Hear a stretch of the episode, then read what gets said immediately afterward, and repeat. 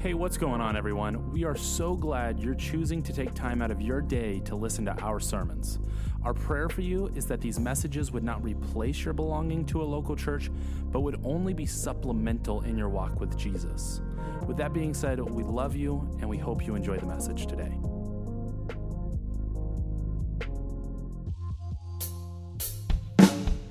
Good morning, South Valley, and welcome to another time together online. We want to welcome you here as you're tuning in from your homes. We want to let you know that even though we are not together, God is present. As we've seen in this testimony this morning in the video that we just saw together, we know that God is at work, God is changing lives. And today we have an opportunity again to give Him praise and to come into His presence and look into His Word, allow it to penetrate our hearts and draw close to God. So as we come together this morning, from where you are, lift your voices up and give God praise. Come on, church, here we go. Let's sing. Who breaks the power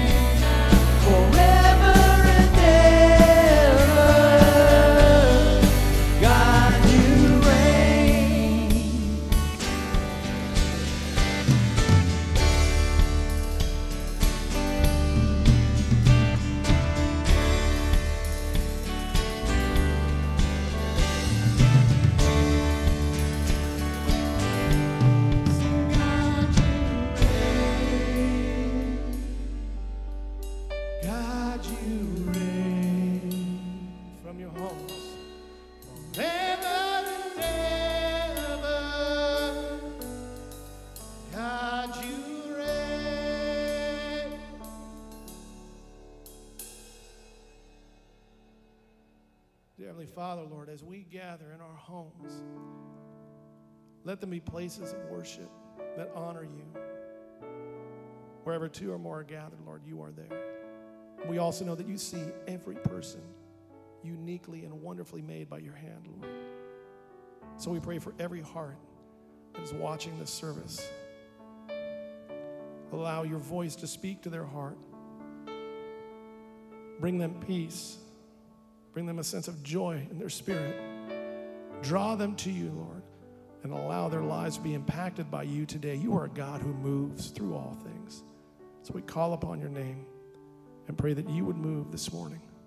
All honor and glory go to you. Amen. Well, good morning, folks, and thank you, John and the team, for leading us in worship. And we want to thank you guys for going onto our website and taking part in the regathering survey that we posted up last weekend. And very helpful information and data. And, Frank, we're discovering that there's varied views on how and when we should regather. And one of the things that's there, two thirds of you are saying you don't want to return to the building being full. And you know, our original timeline indicated that we were looking at maybe not coming back on our campus until we could gather at 200, and that would be phase number four. But on Monday morning, California Public Health Department released guidelines that permit 25% occupancy, a maximum of 100. And so just now, the phrase is we are building the bridge as we walk on it. And every week, maybe sometimes every day, new information is coming our way, and there's new thinking that we're having to do. So, the good news is we are going to hold our first service back on campus this next Sunday, June the 7th at 9 a.m. However, it's not just fling wide the doors and everybody come.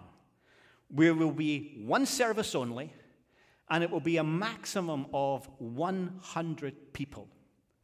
And we're going to hold this service as a sort of trial to see how we can conduct a service with social distancing and ensuring that we follow appropriate guidelines and protocols to keep our campus safe and you safe. So, 100 people, no children's ministry, but families can come together.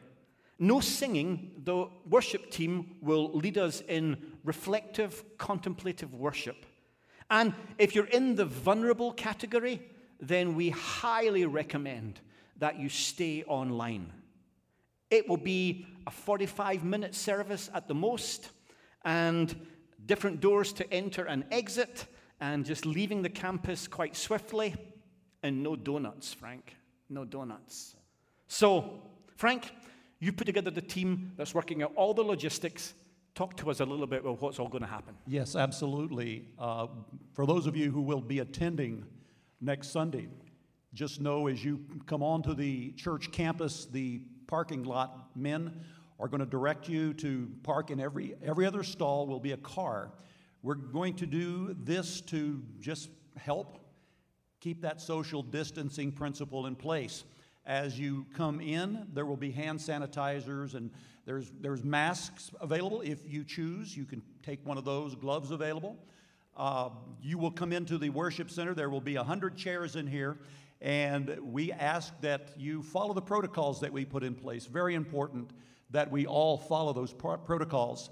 A passage of scripture that came to mind as I was thinking through what we're doing this evening is Ephesians chapter 4, verse 3, that says that we are to endeavor to keep the unity of the Spirit in the bond of peace. And that's what we're asking you. We know there is so many aspects to what we're trying to accomplish, but we ask you as you come on campus that you follow the protocols, uh, the signage that's going to be outside, and uh, just help us uh, in those areas. Thanks, Frank. Yeah, it's a big job, actually. You think it's just open the doors. It's not, it's complicated. Uh, we're also working on having our renewed thrift store open. They're working on their protocols. Celebrate Recovery is restarting their main gatherings on our campus.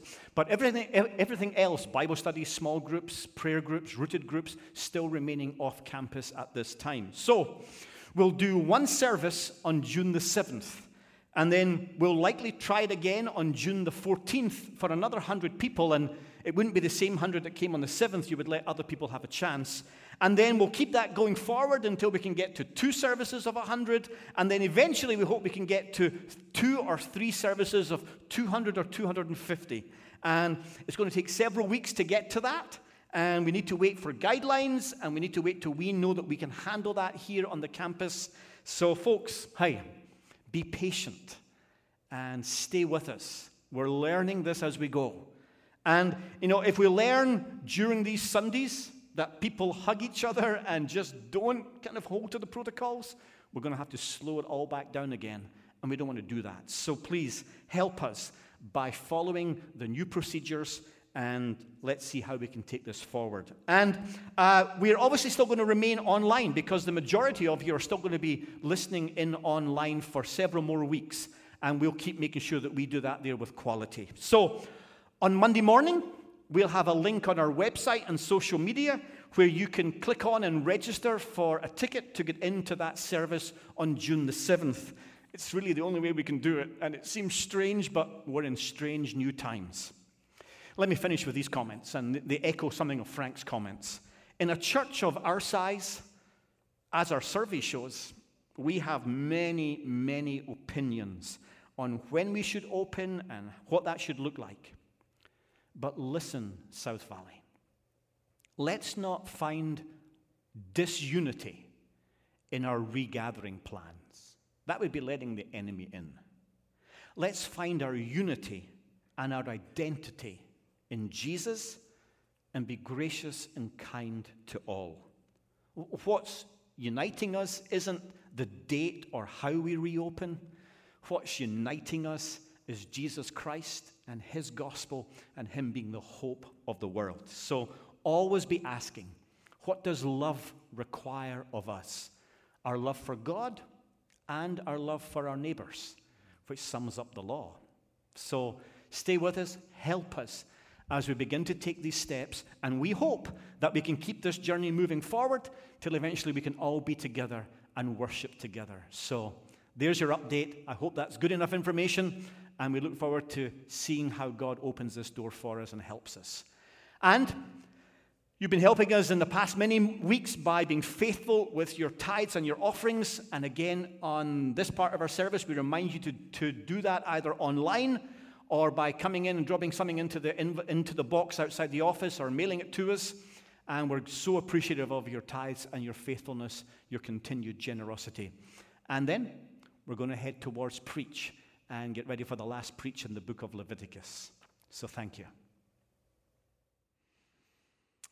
Well, hey, good morning again, folks. The last preach in the book of Leviticus. Oh, we got here. I, I was a frustrated teenager. I think most teenagers are.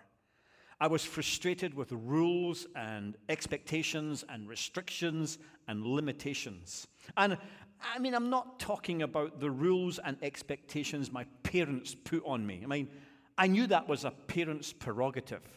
I mean, sometimes I wish they could slacken them off a bit. Like, it would be really great if my parents would have said to me, Why don't you start a band? you know, or we're out Saturday night, why don't you have a party in the house? You know, or hey, 20 bucks is not enough, just take 50, you know. But but I know there are things that they wish I said to them, like, hey, dad, I put gas in the car and washed it for you. or, no, dad, midnight is too late. I'll be home by 10 o'clock.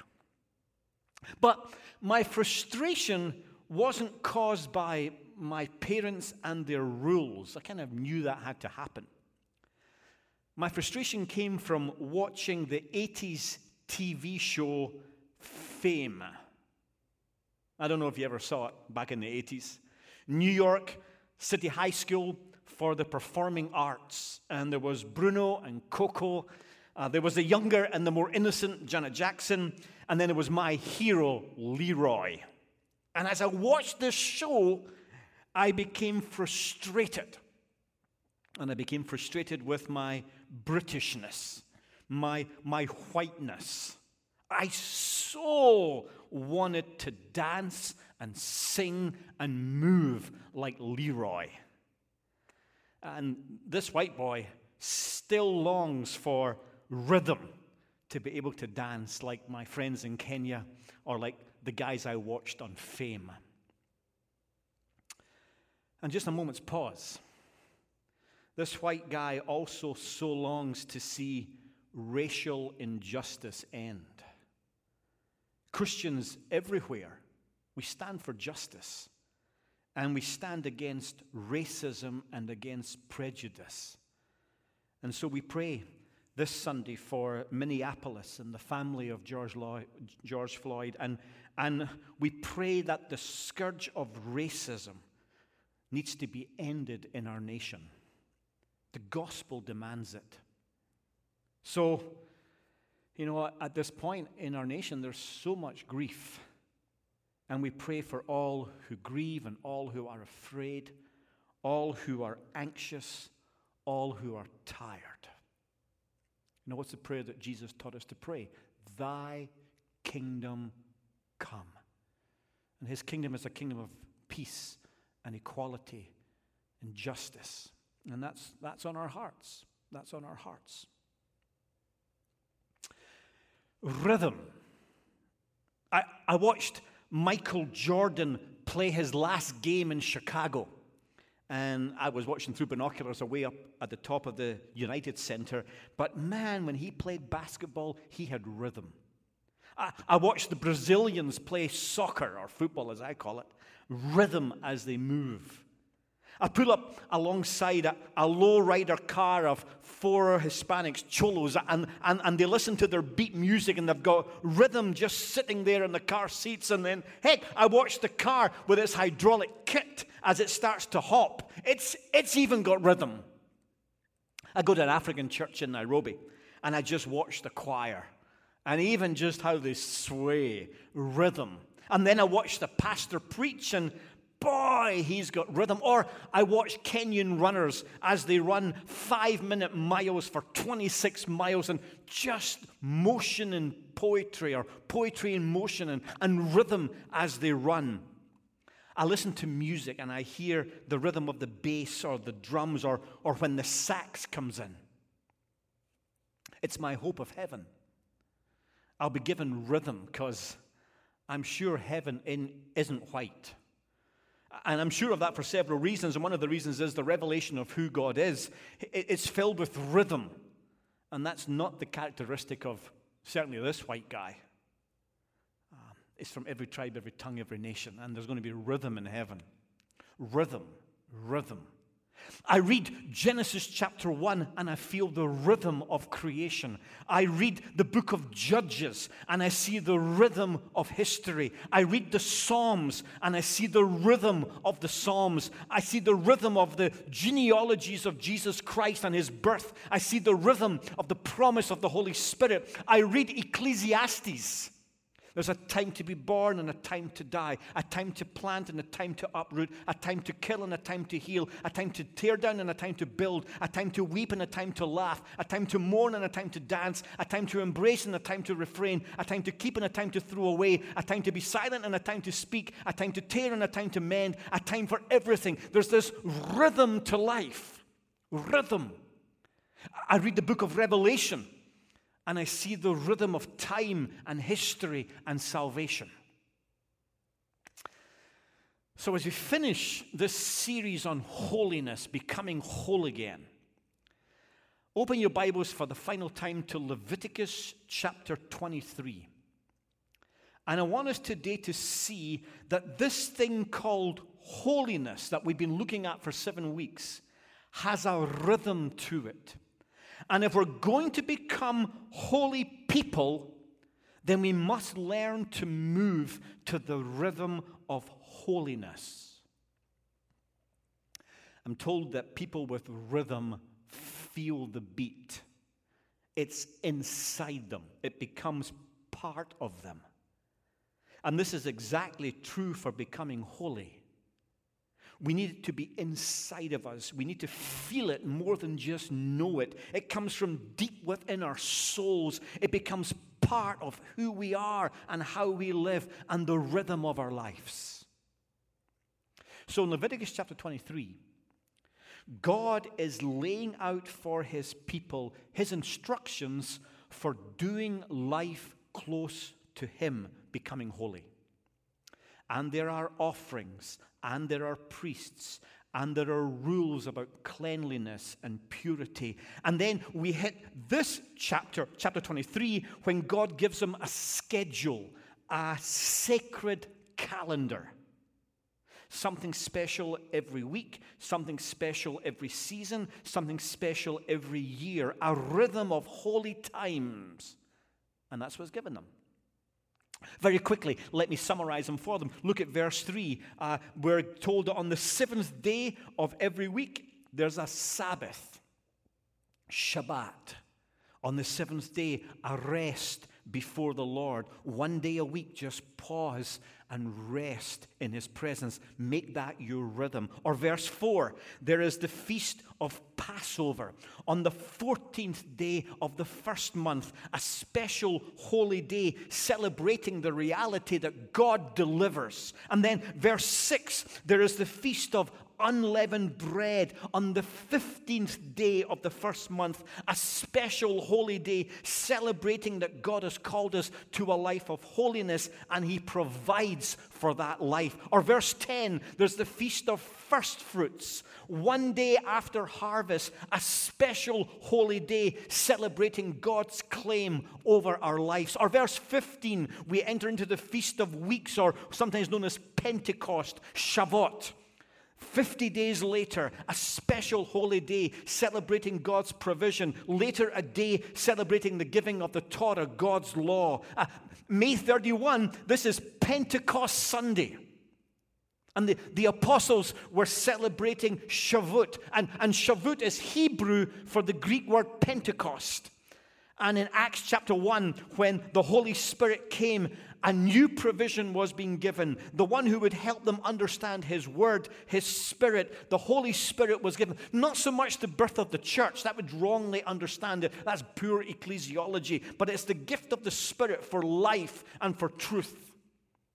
And then verse uh, 23, there's the Feast of Trumpets on the first day of the seventh month, a special holy day celebrating our worship and our service in the very presence of God. And then verse 26, the Day of Atonement, we spoke about that last week, Yom Kippur, 10th day of the seventh month, where you celebrate God's forgiveness. And then verse 33, you come to the Feast of Tabernacles or the Feast of Booths, Sukkah. 15th day of the seventh month, a special holy day celebrating God's provision and presence with us, the very water of life. Feel the rhythm. A special day every seven day. Special some seven sevens a special day every seventh days and seven special feasts, many lasting for seven days into your regular pattern of rising and sleeping, of work and rest, of planting and harvest, of beginning and end. Have within those regular things special times, holy days, the rhythm of being holy. Now you jump forward, you know, to the 21st century. And in our church tradition, one of the rhythms of our holy living would be the rhythm of communion. Sometimes known as the breaking of bread, sometimes known as the Eucharist, other times known, particularly within the Protestant tradition, as communion. it's a New Testament rhythm of reminding us of our calling to be holy, to remember the work of the Father, the work of the Son, the work of the Spirit. And into the ordinary of our schedules comes down, comes this special downbeat a special moment when Christ is uniquely present amongst his people. And through common elements, just common bread and common wine, we know his divine presence among us and we eat a holy feast. We embrace a Jesus who fulfills all of the Old Testament feasts. Now, uh, we haven't done communion. We were meant to do it just as COVID hit.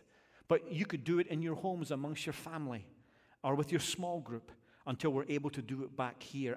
I, I grew up in a tradition where we had communion, breaking of bread, every single Sunday. That was part of our holy rhythm. And there's other things that we can add into our rhythm daily prayer, daily confession, daily worship, daily contemplation, daily sharing of our faith, weekly fasting, weekly giving of alms and our tithes. The rhythm of holiness. But come back to Leviticus chapter 23. There is the work of the Father. There's a Sabbath, and six days God created, but on the seventh he rested. The rested, completed work of the Father, the Sabbath, or his claim upon our lives, the feast of first fruits, his claim over our lives. Or there is the work of the Son the feast of the Passover. Christ has become our Passover. His atoning death on the cross, Christ the provision, Christ the Passover for you and for me, the one who stands before the presence of God for us, the feast of trumpets. And then there is, there is the work of the Holy Spirit, God's new provision for us, the gift from the Father and the Son, the gift of the Holy Spirit, Pentecost, the Feast of Weeks, His presence with us, the water of life, the Feast of Tabernacles or the Feast of Booths. So, not only a rhythm, the, the early church fathers had a word for this, perichoresis. Perichoresis, not only a rhythm, but a dance. This is the dance of God in perfect love, in perfect community, in perfect oneness. God is, and that God is in purpose and essential essence of Him is eternal and interpersonal for us, working to see His creation rise again to be His people, a people belonging to God, the new Israel, a holy people. And the amazing thing is that we're invited into this dance to, the, to move to the rhythm of the holy life. But you and I know the story.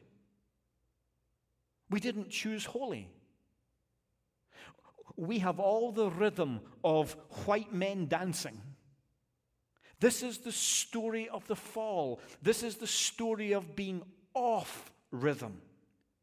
God made us to reflect Him, perfect rhythm and movement. And in that rhythm and movement, we do life close to Him. Be holy. And day in, day out, we live in the reality of missing the beat of being downbeat, of being offbeat, of being syncopated. We play in a minor key. We live in rubato, just either always behind or ahead of the rhythm. And here's the thing if you lose the pulse, if you lose the rhythm, the music dies. Here's the reality melody cannot exist without rhythm. Holiness has a rhythm, it makes a melody, there's a beat to it. And the, and the feasts highlighted the rhythm for the people of Israel. God knew that they would lose the beat, and He gave us ways to keep the rhythm of holiness, ways to keep remembering the work of the Father, the work of the Son, the work of the Holy Spirit. And this is the key to holiness. Doing life with God, we need to remember it's His work.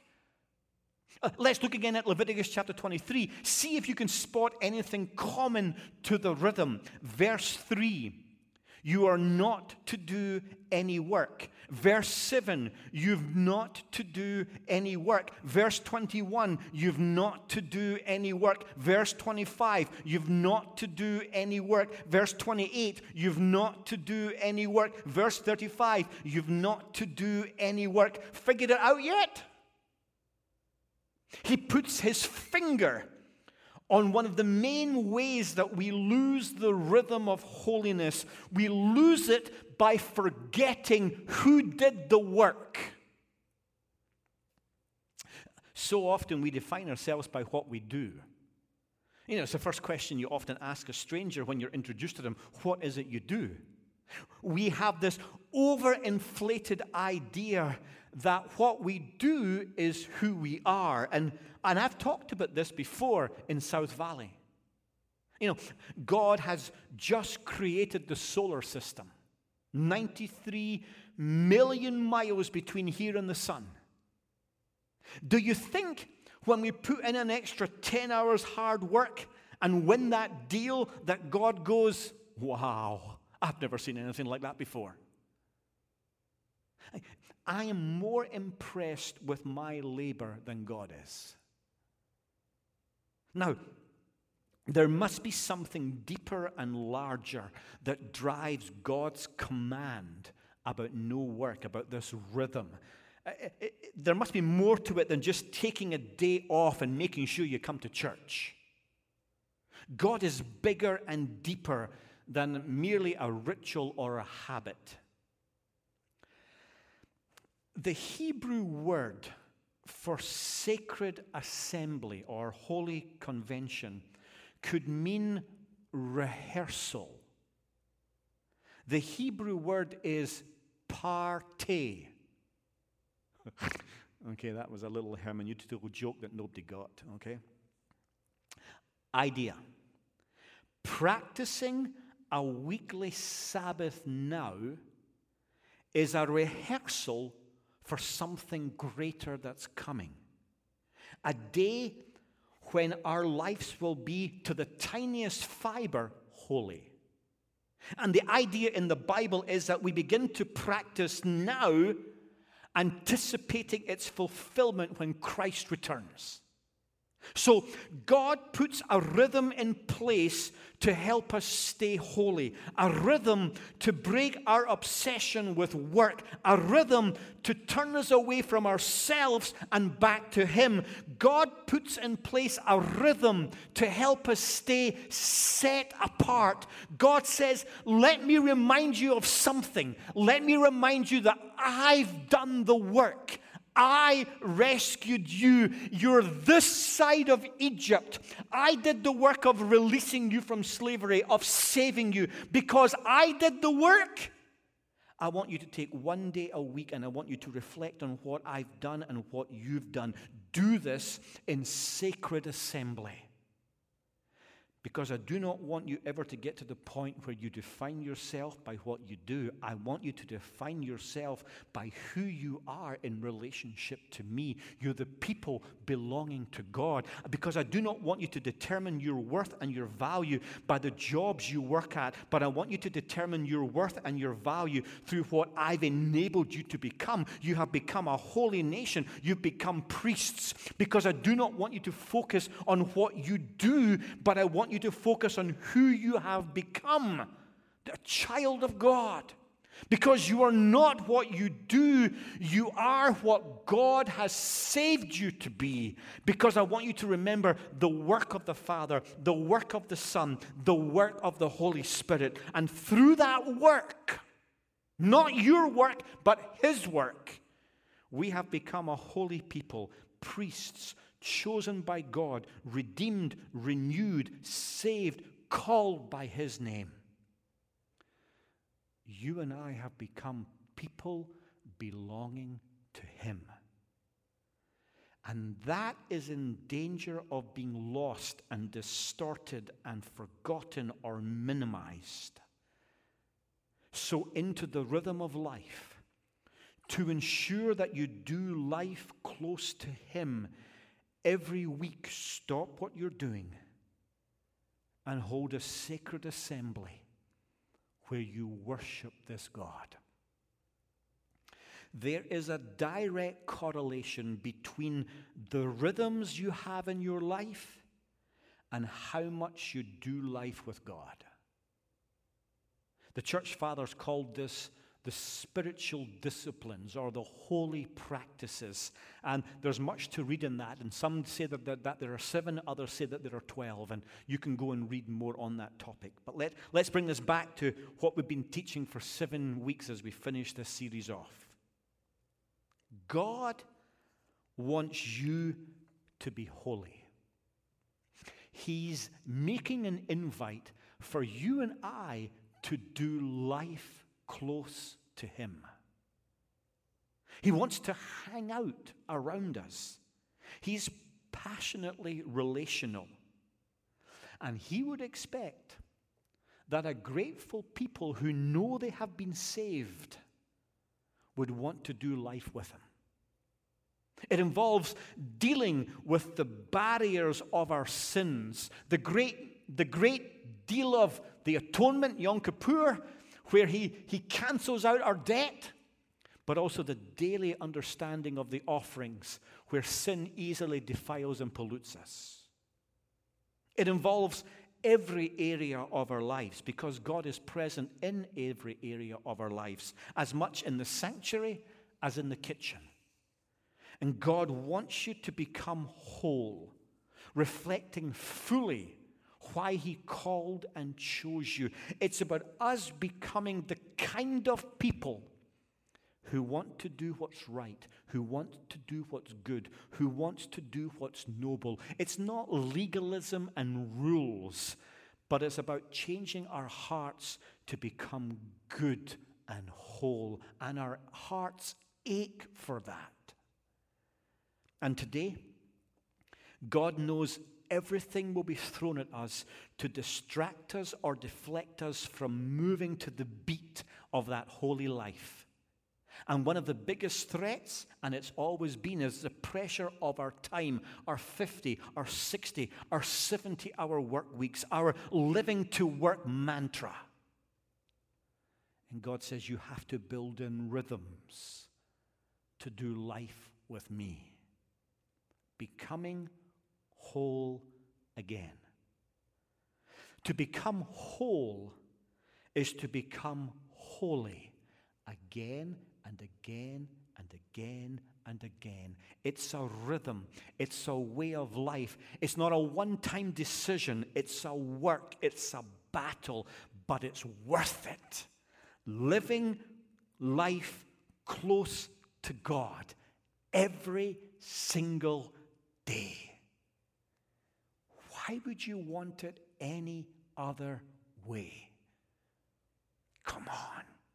Seize the holy life and be disciplined in living it out day in, day out, and know the fullness of life, the eternal life that God wants to give you.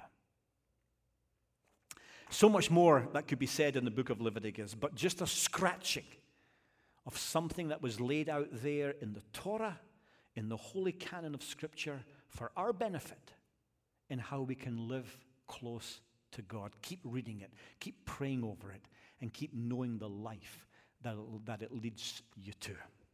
Let's bow our hearts. God, we finish this, this series with our hands lifted towards heaven and asking that you would help us come close to you. We know in the work of Christ and in the giving of your Spirit, you have come close to us. But we allow things to get in that way and we don't experience the life that you want to give us.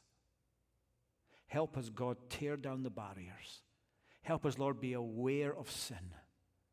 And help us, God, begin to live to the rhythm of a holy life that sees transformation within and shows an attractiveness of living that draws others to ask questions about our joy, our hope, our purpose.